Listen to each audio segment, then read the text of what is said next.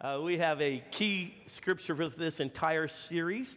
It's found in Second Chronicles chapter 4. We'll put it on the screen for you. It's for, excuse me, Second Chronicles chapter 7, verse 14. If my people who are called by my name will humble themselves and pray and seek my face and turn from their wicked ways, then will I hear from heaven and will forgive their sin and will heal their land. We are working from a premise that the United States needs a healing. I don't want to raise my grandchildren the way I'm having to raise my, my children. I don't want to, to fear that every governmental official has got something wicked scheme that they're plotting. I don't want to live in a place where children are confused about their sexuality because liars have gotten, gotten in a place that should be sacred and safe.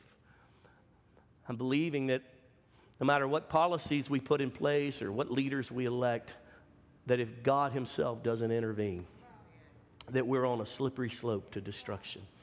But I hold to a promise found in Second Chronicles chapter 7, verse 14.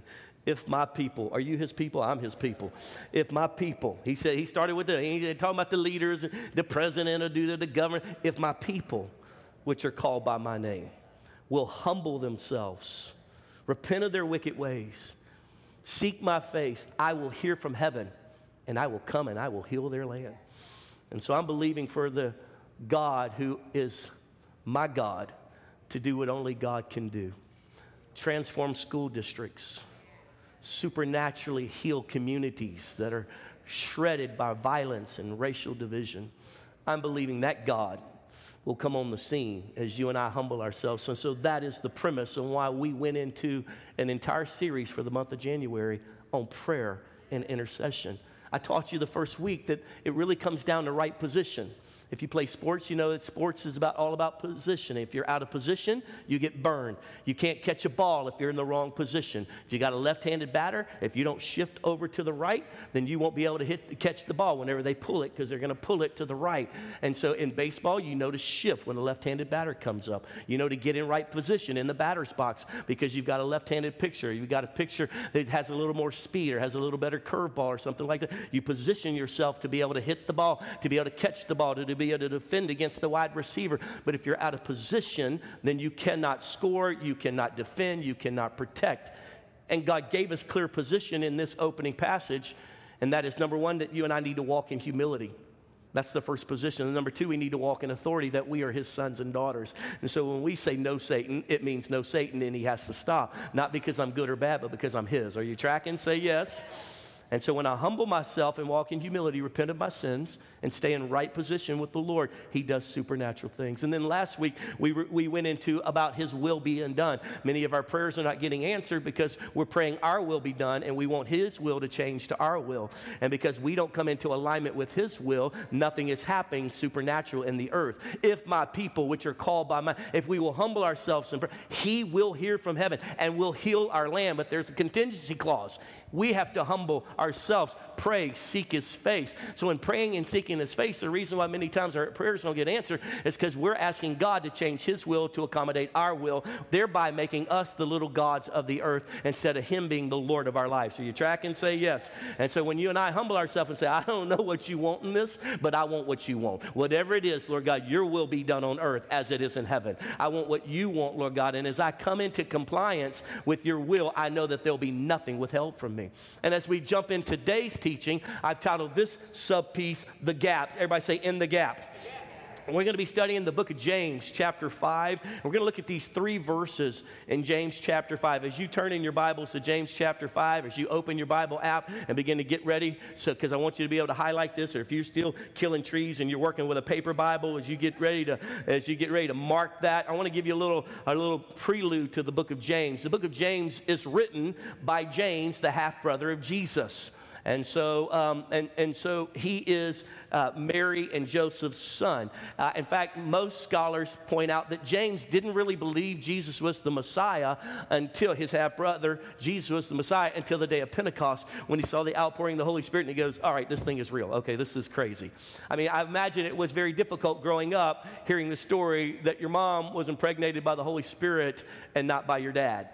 And so he had this doubt back and forth. But as the early church exploded, James becomes if you will, the pastor of the church there in Jerusalem, which some believe over those 30 year period um, that it boosted somewhere between 50,000 and 150,000 uh, members of the church in Jerusalem. Even though they had been scattered, even though there had been persecution, James is, for the most part, uh, pastoring that. He writes this book of James somewhere around 60 AD. So Jesus has been crucified, uh, died, uh, resurrected, and seated at the right hand of the Father for almost 30 years by the time James writes this, this book of James. In fact, the church has been going for almost 30 years. So I want you to think about 30 years ago where you were at in your Christian walk. The church has had many, uh, uh you know, milestones in its growth. Lots of persecution, lots of misunderstandings, uh, failures within the church, moral failures within the church. Uh, people who said they were Christians who've now walked away and gone back to their old wicked ways.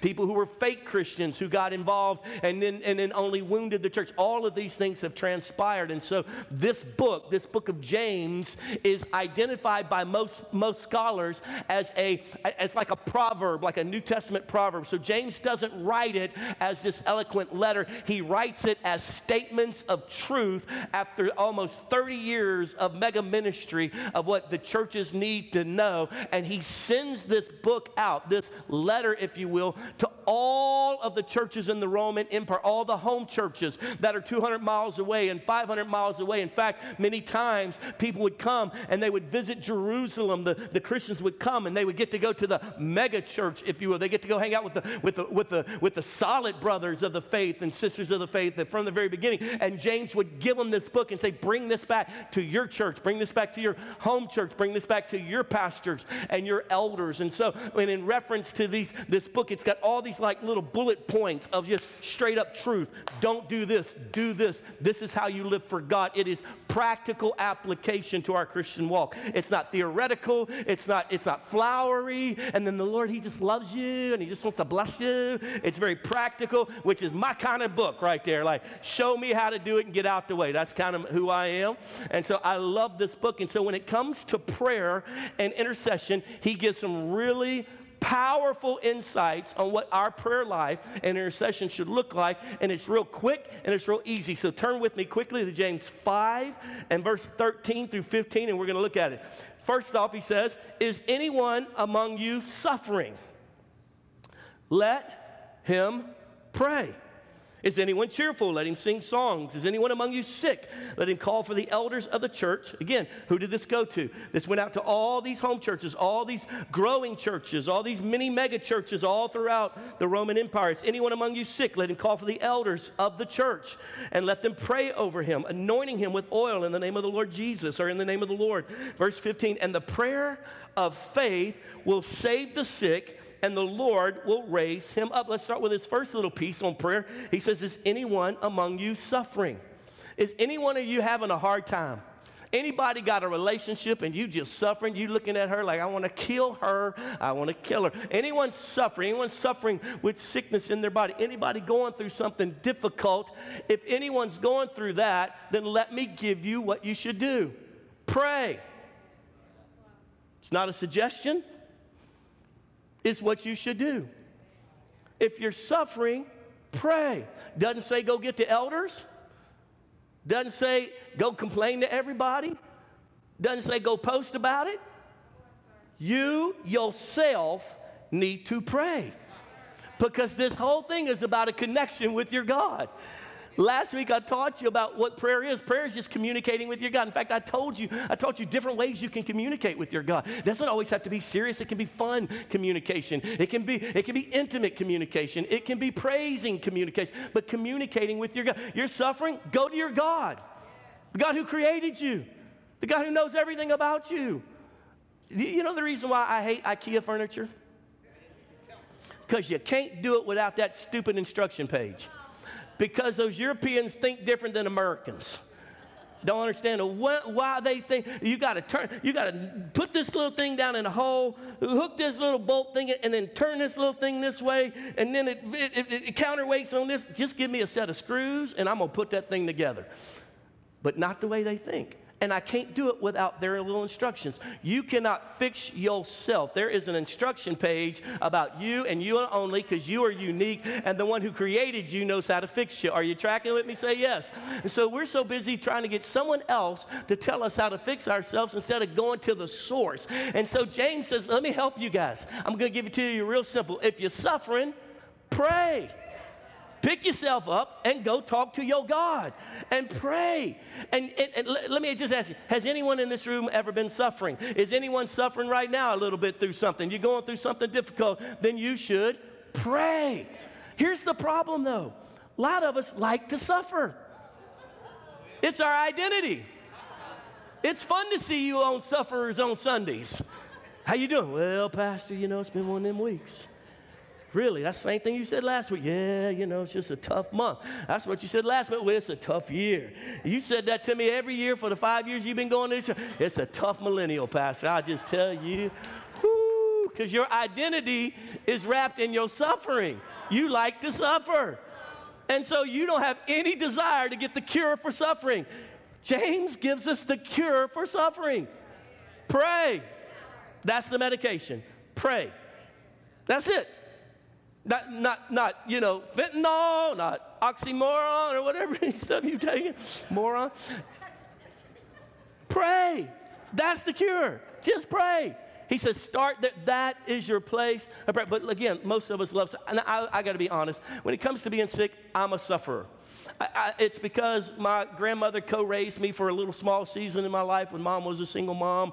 And uh, she's at World War II generation. And, uh, you know, you cut the end of your finger off and she just put methylate on it. Anybody know what I remember methylate? Some of you older guys, you younger guys, that's why you don't have cancer and we all do. I mean, this methylate stuff, this red stuff, we don't know where it was from. It was created in some Cold War, war zone, you know, place in some out in Bolivia somewhere. And it's, it's got some kind of chemical agent in it. But Pop would put methylate on anything. I'll never forget getting chiggers and they put me in the bathtub in Clorox. Now, surely that is not the right medication, right? But that older generation loved to suffer. They just suffer and they suffer on through. That's why we like them because they just, oh, it's tough, you know, never complain. Just, oh, it'll be all right. They don't go to the doctors because doctors are the devil, you know, and we just love to. So I have a little bit of that in me. I have that little, so I'm just suffer through. So anytime I get a cold or anytime I get these symptoms. My wife starts trying to give me medication. I'm like, no, that's okay. No, that's okay. My mom mama called me, have you taken such? No, that's okay. I'm going to be all right.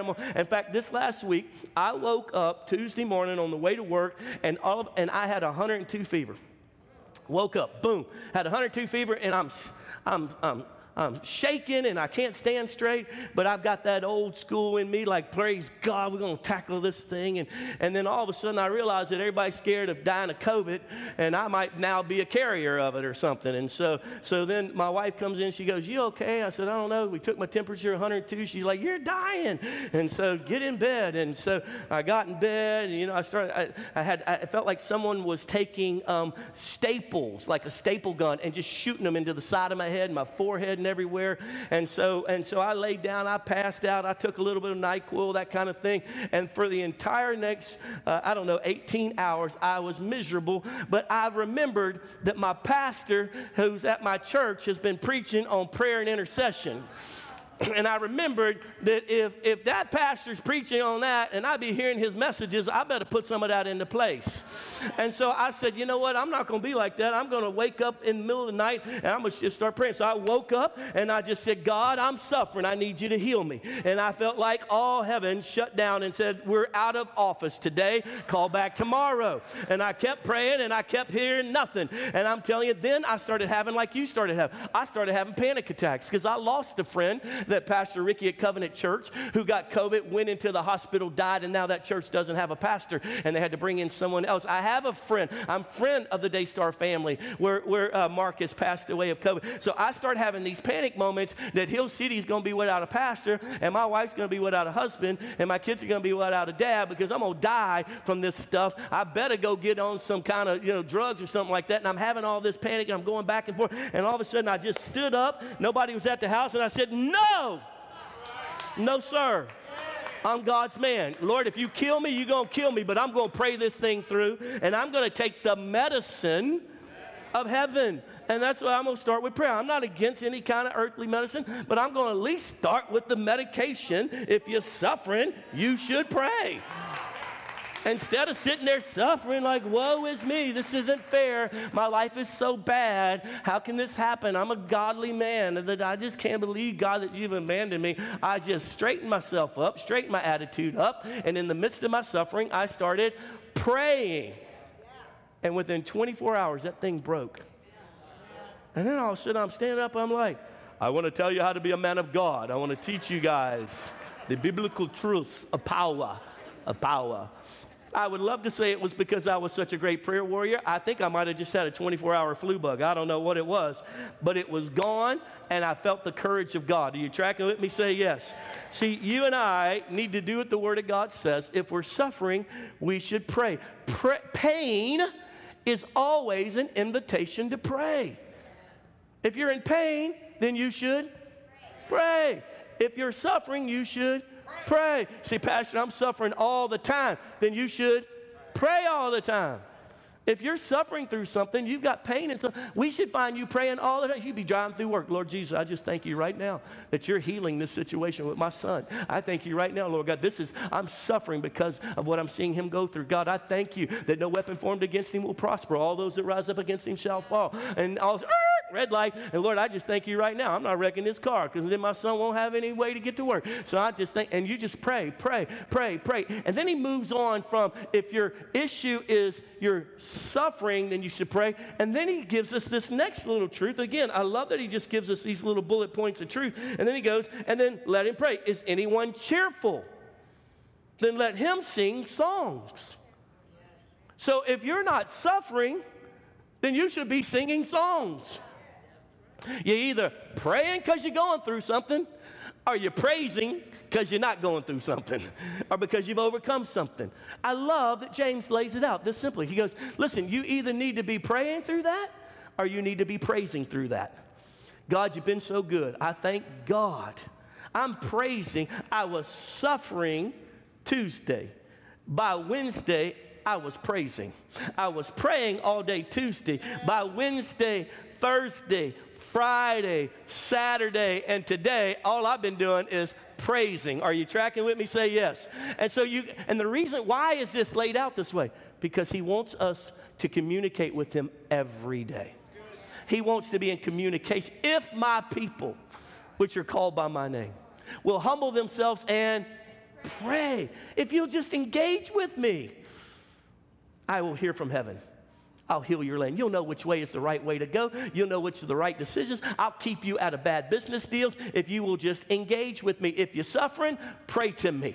If you're not suffering, praise me. And in that, you know what? My God wants to be with me so much that He's saying, no matter what you're going through, I want to hear from you. I want to be in it with you. Come on. Those of us that maybe have, uh, you know, grown up a little bit and we had adult parents, you know, as adults, we had older parents. Uh, you know, I did this uh, research and I found out that uh, parents uh, that are now grandparents in their 70s and 80s, they don't need to necessarily live with you. You're an adult, you've got your own kids. But you know what the survey proved? They just want to hear from their children and their grandchildren. They, they don't even care if you call them and tell them that you cut the grass today. They just want to be involved in your life. Your God just wants to be involved in your life. He just wants to be there with you and go through this thing with you. And if you're going through hardship, He wants you to pray and He's going to heal it, fix it, and solve it. If you're going through, uh, you're going through bu- beautiful moments in life, He wants you to praise Him for what He's been able to do for you. Engage with, so you're either praying are you praising? That's what your day should look like all throughout the day. I don't know if any of y'all ever had any of those old mamas in the faith in your life. But I've had a number of them over the years. In fact, when we first took over this facility, it came with a daycare and uh, some ladies who had had the church before us uh, that uh, w- you know did not keep going and we got this facility from them uh, they had a daycare we kept the daycare and there was a sweet mama in the faith and she'd been at this daycare for many years, a godly woman. And, uh, and she, she, one, of her, one of her jobs was that she loved cooking the food for the kids. And I'd go back past that little kitchen in the middle of the day, and I'd hear her in there saying, mmm, mmm, yeah. You've been good, Lord. You've been so good. And I'd stick my head in there a little bit and she'd have her eyes closed. Well, you've been so good. And she'd just start, and then she'd hit that off note and then she'd hit that high note and, and back and forth. And I would just sit outside the door and just listen to her because she knew how to praise. And then sometimes I'd go through there and she'd be like, oh, Jesus, Jesus. Lord, you can't abandon me. Lord, in my time of trouble, you said if I call to you, that you will come. And I just sit out there. I'm the pastor, and I'm listening to her getting encouraged. I'm like, Lord, yes, Lord, teach me faith like that. She had learned to praise in the cheerful times and pray during the times of sorrow and suffering. Are you tracking? Say yes. You know, I've had the privilege this week of interviewing a great man of faith. Bob Sorge is his name. I, we're doing this po- podcast. If you had a little shameless plug, you should go check out our podcast on the Real, where I interview some of these great men and women of the faith. And and uh, and interviewing this gentleman, he was a pastor, a worship leader, and 30 years ago, uh, it was found out that on his vocal cords he had um, uh, a, an ulcer. And so they went to operate on it. And when the operation was done, whether the operation failed, whether the ulcer had already created the issue or what, he no longer could speak other than a whisper like this. So he's been a worship pastor and a pastor. And now he can't speak louder than this. And every time he goes to speak, it's excruciating pain. And he said, as we interviewed him, he said, it immediately shook my doctrine because bad things don't happen to good people. Christians don't suffer. We overcome by the blood of the Lamb and the word of our testimony. So he said, two years into this thing, and this thing hasn't gone away, and I'm not healed. And my church is flatlined because no one new is coming to a church where the pastor can't really communicate in a way that people can receive. And he, as he testified on our podcast, he said it drove him to the place of prayer. You know, they say that mechanics have the worst cars, carpenters have the worst houses, pastors have the worst prayer life. Because we're so busy praying for everybody else, we don't pray for ourselves and our own families. And he said what it did was it drove him to the secret place. He's wrote multiple books. This specific one that you'll see on the screen now, the secret place of enjoying God every moment of the day, of knowing how to pull away and talk to your God. It was from this place of not being able to communicate or to sing, his, his identity being stripped from him. He said after two years, he thought surely God would heal me. After three years, surely God will heal me. After five years, he's now been 30 years. In 30 years of having this horrific, tragic thing happen to him, he said, I've learned the deep truth of prayer and secret place with the Lord. And he said, I've actually reached more people with the books and the few minutes that I can speak to people than I would have as a pastor in upstate New York. God ask us that if we're suffering, pray. If we're going through good times, praise. There should be this constant engagement. My, my adult daughter, Mariah, and her boyfriend, Hank, we at Hill City, our leadership, our core people who love Jesus, we have a couple standards that we keep in place so that we can protect you and protect ourselves. One of those standards is that we're never alone with the opposite sex. This is how you'll know. Someone said, Pastor Adam did this. You can say, uh uh, he keeps a standard. He's never alone with the opposite sex. So you're not going to get me some picture in a coffee shop with some woman, I'm all snug- snuggled up. Not happening because I'm never alone with the opposite sex and so um, my wife either.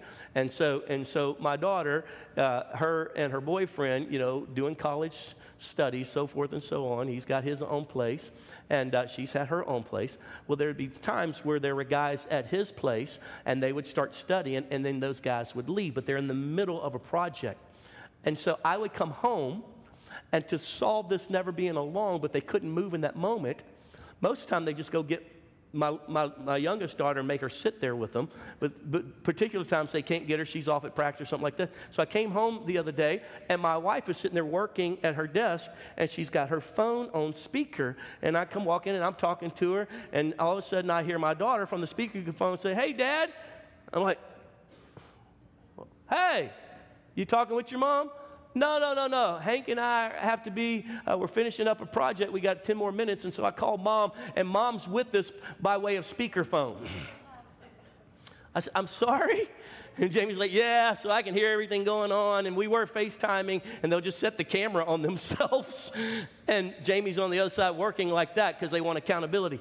The point I'm trying to make is God wants to be on your speakerphone all day long. He wants to FaceTime. You can go about doing whatever you're doing, but He wants to be a part of that with you. If you shift your imagery from I have to go pray to I'm with Him all day long and He's engaged, even though I don't see Him right here, and even though He may be there in my way of thinking, because He's not, He's always here. But even if you can just imagine in your own way of thinking and have a shift in your brain that He's with me and He wants to engage with me, I never act like Jesus Jesus isn't here. That's way, that way it'll help you overcome porn because as you go to click on it, you realize he's right here. And you're like, oh, I need some help. I'm about to dive into this thing right now. You got to help me right now. And you and I must understand that he wants to be there. So the only reason he's not there is when we shut the door and say, You're not allowed in this space with me. And so begin to think that prayer is less about going to engage instead of he's right now here, so let's engage keep the engagement going throughout the day. You're tracking, say yes. Come on, do you, do you believe that? Say yes. And then James moves into this last little piece. He says, And if anyone among you is sick, everybody say sick.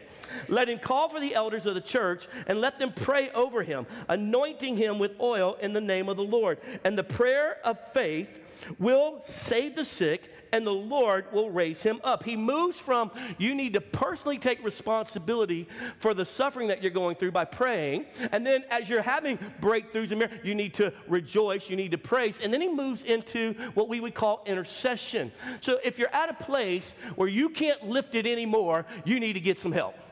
You need someone to come stand in the gap with you, which brings me to a place of helping you understand what intercession is. And I would identify intercession as this the action of intervening on behalf of another. The action of intervening on behalf of another. Um, you know, if you jumped out in traffic and you grabbed that turtle before that dude, that redneck behind you in his big four wheel drive truck ran over him, because you know that's what he was going to do. And you grabbed that turtle and you went and put him over in the grass, you interceded for that turtle. You got between it and death. You stood in that gap, that space, that space, and we would call intercession that space between God's answer and the devil's attack. The devil's attacking that brother, that sister. God's got an answer on the way, but until that happens, I'm standing in that space of protection. In fact, the Bible identifies two personalities in Scripture that are opposing in reference to this. And we see, number one, that Satan or Lucifer is the great accuser, and Jesus is the great interceder or intercession. And let me just kind of break that down for you for just a moment.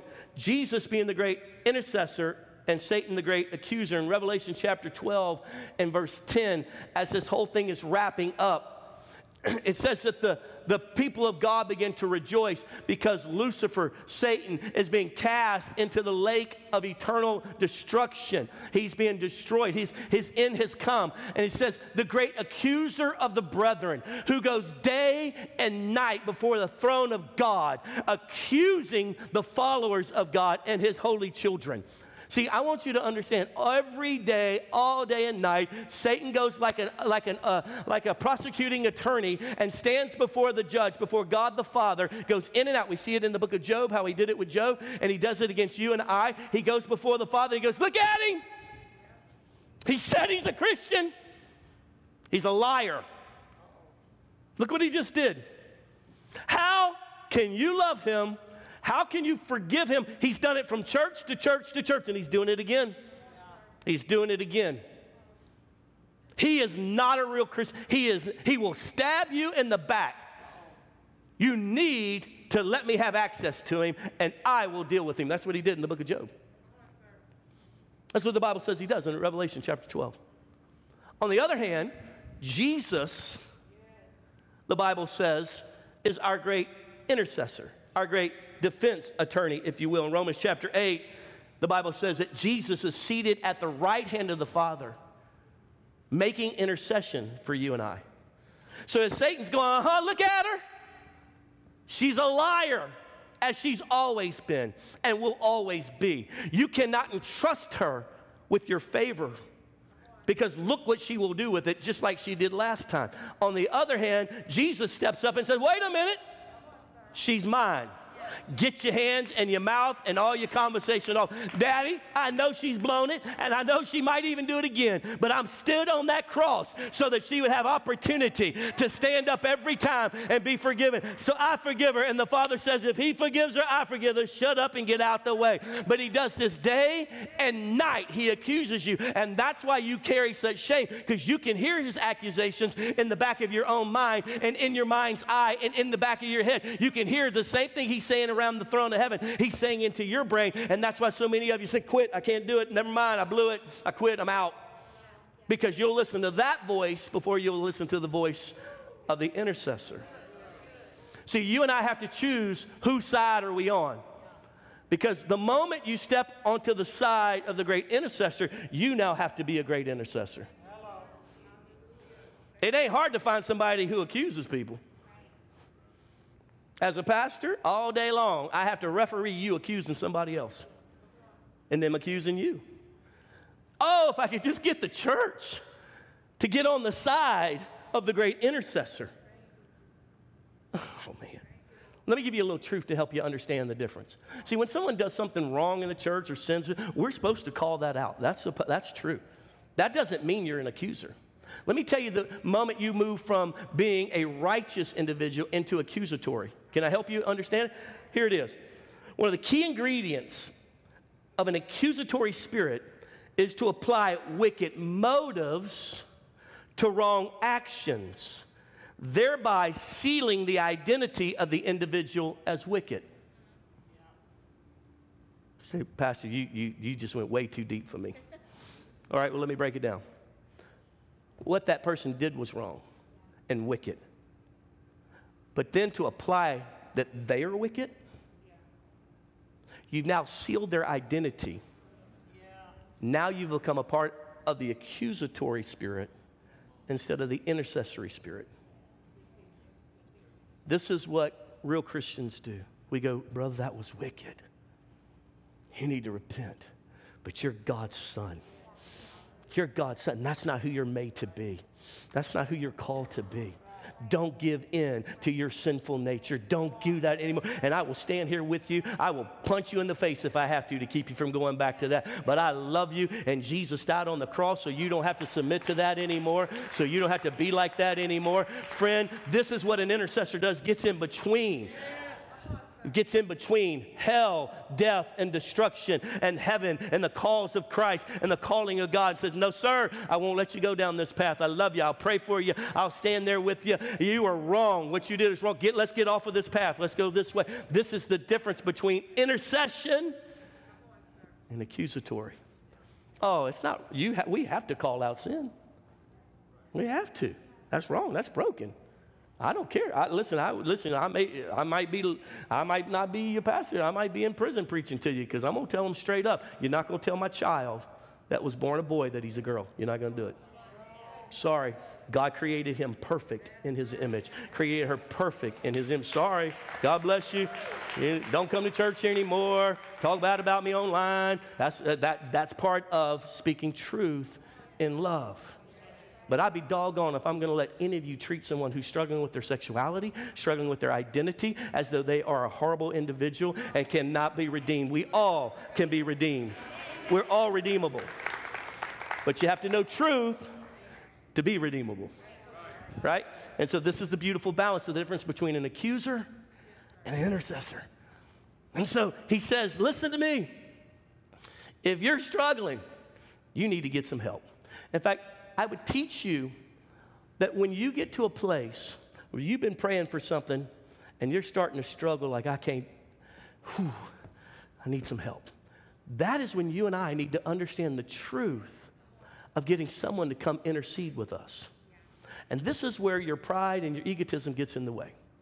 And you and I need to learn this truth. I want to take you to this passage. Turn with me quickly to Matthew chapter 18, verse 19. I'll put it on the screen. He says, Again, this is Jesus speaking. Again, I tell you that if two of you on earth, agree about anything. The word is very clear. If two of you on earth agree about what? Anything you ask for, it will be done for you by my Father in heaven. There is this powerful, and this again is from our first, for our first teaching in here. This word agreement, again, is that word in the Greek symphonio or symphono. It means a symphony. It's where we get our word symphony. It means to come into alignment. The reason why much brokenness is allowed to stay in your life is because you don't come into agreement, not just with the Lord, but with other brothers and sisters in Christ. The reason why you have difficulty in marriage is because you don't come into agreement with each other. I can disagree on how it needs to be done, but we can come into agreement so we can move forward. For example, the way my wife wants to do it and the way I want to do it may be different, and it may not, and, and she wants to do it this way. She wants to paint it yellow. I want to paint it brown. But you know what? I love her more than I love the color. So you know what? I come into agreement. Let's paint it yellowish. Let's do it. Because as I come into agreement, now we have power together. Are you tracking?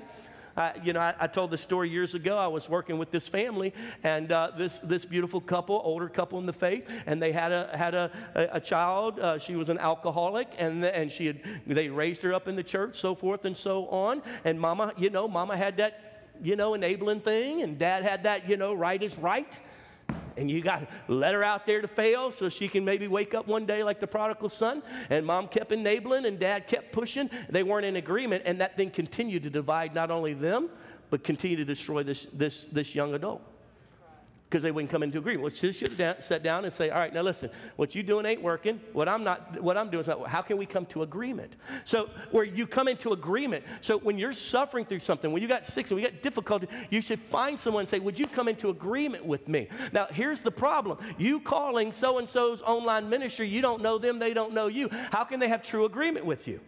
This is what everybody wants to do because we don't want to be known by people. Right? And so I used, to, I used to man those hotlines, those prayer hotlines. They would call me, Oh, sir, would you just pray for this, that, and the other? And I'd start asking them, Well, how many packs of cigarettes a day do you, do you, do you, do you smoke? Well, that's none of your business. Well, if I pray for this, but you got this going, how are we going to get your lungs healed? Like, like what you want me to do? Like, I can't come into agreement if you won't come into agreement. And so that's why we do small group life here. It's not because I'm trying to find a way to manage you better. I need you to have people that'll come into agreement with you. So when you get under attack, you can say, hey, y'all get over here quick. I need some agreement. I need someone standing in the gap and standing there beside me and saying, No, you will not, devil. You will not cross this line. They may not have all the strength, but we got their back. We're in agreement. We've all agreed that he's not going to go back out with that old girlfriend who keeps texting We're going to all go show up at her house and say, If you text him again, we're going to help you find heaven a little quicker. So you need a back off girlfriend. He is married and happily married. Come on, some of y'all need to get some agreement people in your life some people that'll stand in agreement with you instead of telling you everything you want to hear. You keep telling your mama the same thing, and you've been through three husbands because your mama disagrees with you all the time when she shouldn't be in agreement with you. What she should be saying is, no. No, you got a problem. Okay? No one can tell you what to do. And that don't work in a marriage. And so when you get some godly people around you, and you come into agreement, then nothing you ask from the Lord will not be given. It will be done for you according by my Father in heaven. We have this beautiful moment in Acts chapter 12 where the church is young, it's new, and the ruling factions at the time, the Jewish people, there's a group of Jewish leaders who do not like Christianity. They feel like it's a cult against Judaism. And so they go to the ruling Roman authorities and they say, These people are against our religion and they're, they're bad, they're terrible. And so the ruling authorities grabs one of the Christian leaders at the time and they kill him, put him in jail and kill him. And oh, the Jewish leaders of the time of that particular group was like, yay. So this made that Roman authority feel like, ooh, let's do it again. So he grabs Peter, one of the foundational apostles in our Christian faith, one of our great, great, great, great Christian forefathers, grabs him, puts him in jail. Everyone knows he'll be dead by the next day. So he texts his church. Right, he sends a pigeon. I don't know, but he gets word to them that they've imprisoned him and they're going to kill him. They call an all night prayer meeting. They go into intercession. They stand in that gap for him. They stand in that gap and they start praying for him. He is chained. They're so worried about some group trying to break him out. They got him chained between two guards, and he's within like three cells deep. In a, in, a, in, a, in a prison cell, inside of a prison cell, inside of a prison, inside of another thing, all probably underground in those Roman jail cells like that. He's sitting there in the middle of the night, asleep, and an angel taps him on the shoulder and says, Come with me. Immediately, the chains fall off of him. The guards don't wake up. He starts following the angel. The door's open. He fought. He thinks he's dreaming. He thinks he's having a, a, vision. Read Acts chapter 12 at your own time. He walks out that another door opens. Next thing you know, he finds himself out on the street. Yeah. The angel's gone. He kind of comes to himself. He goes, uh, "Well, I, I better go find the church. There, I wonder where they're at." he goes to Mary's house. He knocks on the door. And he's got this little attendant girl, and she she talks to him through the. It's middle of the night. Who is it? It's me, Peter. Peter's in prison. No, no, I'm here right now. An angel let me out. Oh, okay. And she runs back to the prayer meeting, leaves him out on the street. Says Peter's outside. They're like, no way, he's outside. He's almost dead. They probably already killed him.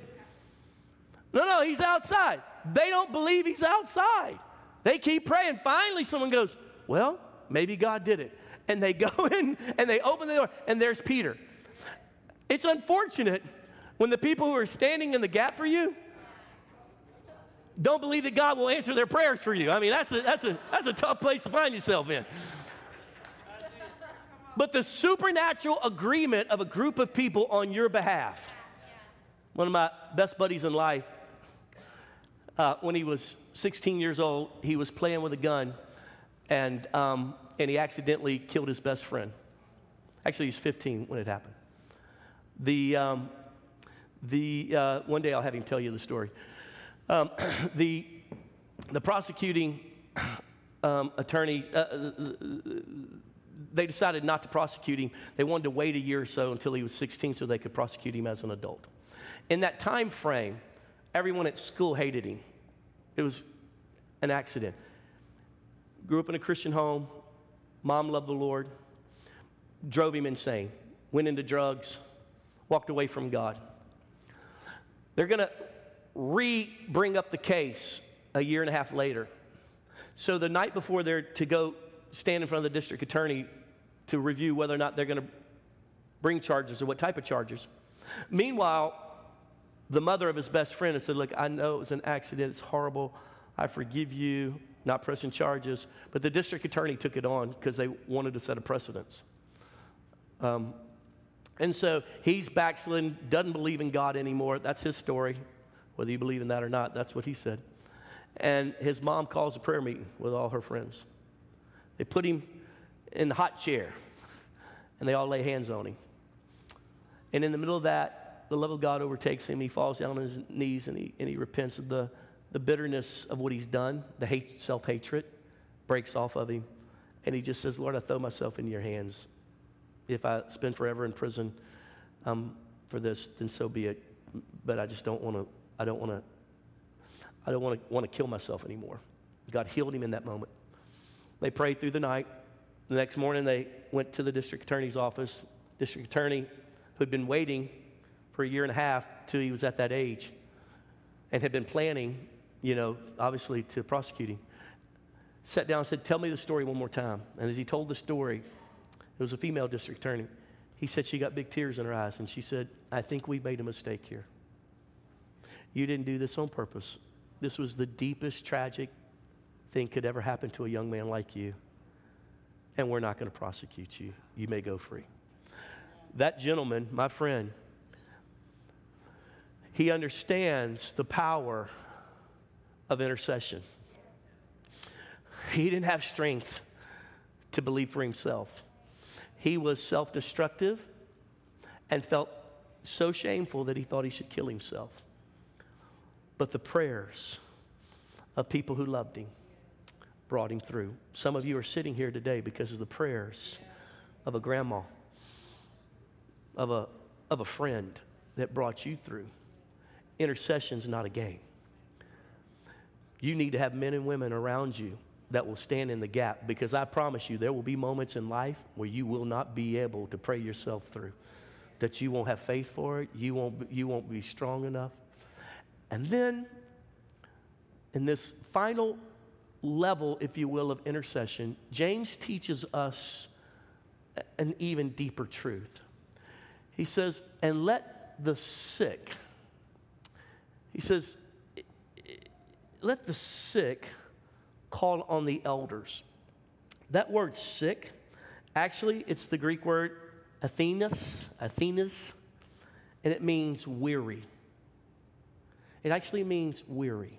We translated it sick in English, but it'd be more like, I'm sick and tired of this dude. I'm done. I got no more in me. It actually translates out strengthless, weary. Some of you got weary in 2021, wore out 2020. You didn't believe that God could restore black folk and white folk and Hispanic folk together. You got tired of believing that there could be justice. You got wore out believing that God would heal you. You got tired. You got wore out. And he says, and let me, t-, again, I love how practical he is. It's, it's ding, ding, ding, ding, like a medical doctor, like he ain't got time to fluff it for you. He says, call for the elders and let them lay their hands on you and anoint you with oil. And then he goes on and look what he says will happen. Because if you don't understand it in light of weariness and you think it's more like, you know, dealing with cancer or a bad headache, if you take that position, that's not actually at all what he's saying, because then this would make sense. And let them pray over him, anointing him with oil in the name of the Lord. And the prayer of faith will save the sick. If I'm sick, I don't need saving, I need healing. If I have a medical condition, what he's talking about is the weariness where I'm, I do not want to go on anymore. Save you from your own destruction because you're tired and wore out. He says, Get the elders and listen how he picks who we should pray, have pray for us. It's very strategic what he's saying. It's very godly and it's, it, it, it's very spiritual. Get the elders, get those who are a little further along in the faith. Don't call your girlfriend on this one. Don't sit around in the foyer talking bad about people anymore because you wore out. Get those who've been there, done that. Not to mention, now you understand, who did he send this to? Who got this book? Every home church all throughout the Roman Empire. It's written very, with a very specific audience in mind. Because every one of these churches had pastors and leaders and elders. And they may have been a church of only 50, may have been a church of a 1,000. Uh, uh, but all, every one of them, he said, get those who care for that flock Get those who carry the vision of that house that you're a part of. Get those who are already in symphono with what God wants done in the earth for that congregation. Get them. Don't get the person who's mad about this, that, and the other. Don't get the person who's quit and done this thing over here. Don't call the parachurch group over here who loves and doing great work.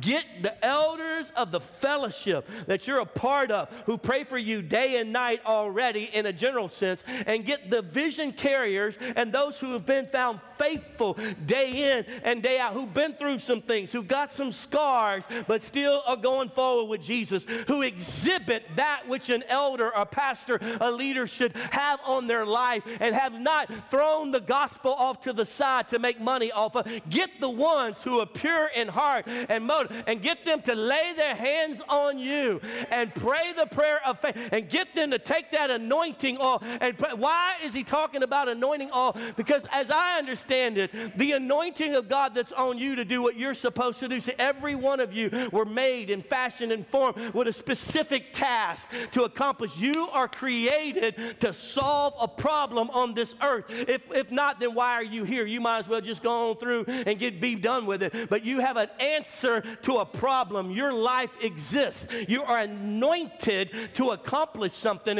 When we get weary, we give up on that problem solving. We get when we get tired, it's like I don't even want to go on anymore. And what happens is our anointing, if you will, our calling begins to be affected, and, and we no longer have to get up and go. We no longer have the strength to say, I can do this with God. And now all of a sudden, we need somebody who's a little further along to say, Come here, baby girl, it's going to be all right. And when they lay their hands on us and they begin to pray the prayer of faith, the power of God should begin to manifest itself down into who we are. The glory of God should begin to resurrect the vision and the callings and the purposes of God inside of us. And all of a sudden, the Spirit of the Lord should come upon us in a fresh new way. And we can remember the former days. And we can remember what God had prophesied over us when we were just a kid. And all of a sudden, words of knowledge and words of wisdom start coming forth. And we say, Let's go, let's go. I feel the glory of God again.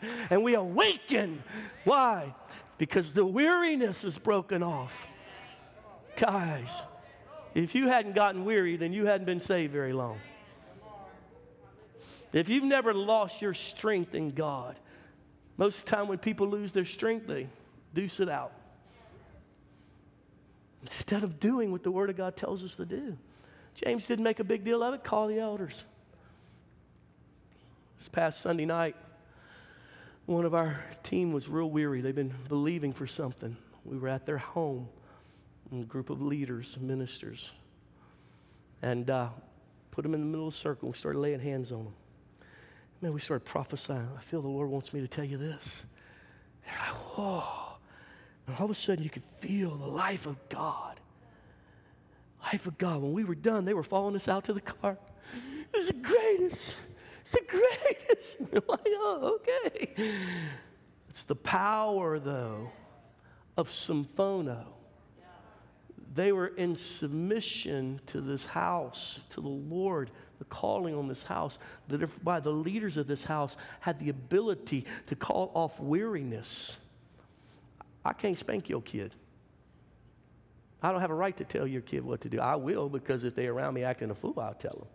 But it won't have the same impact as someone who has authority in their life, who loves them and knows what that child has been through.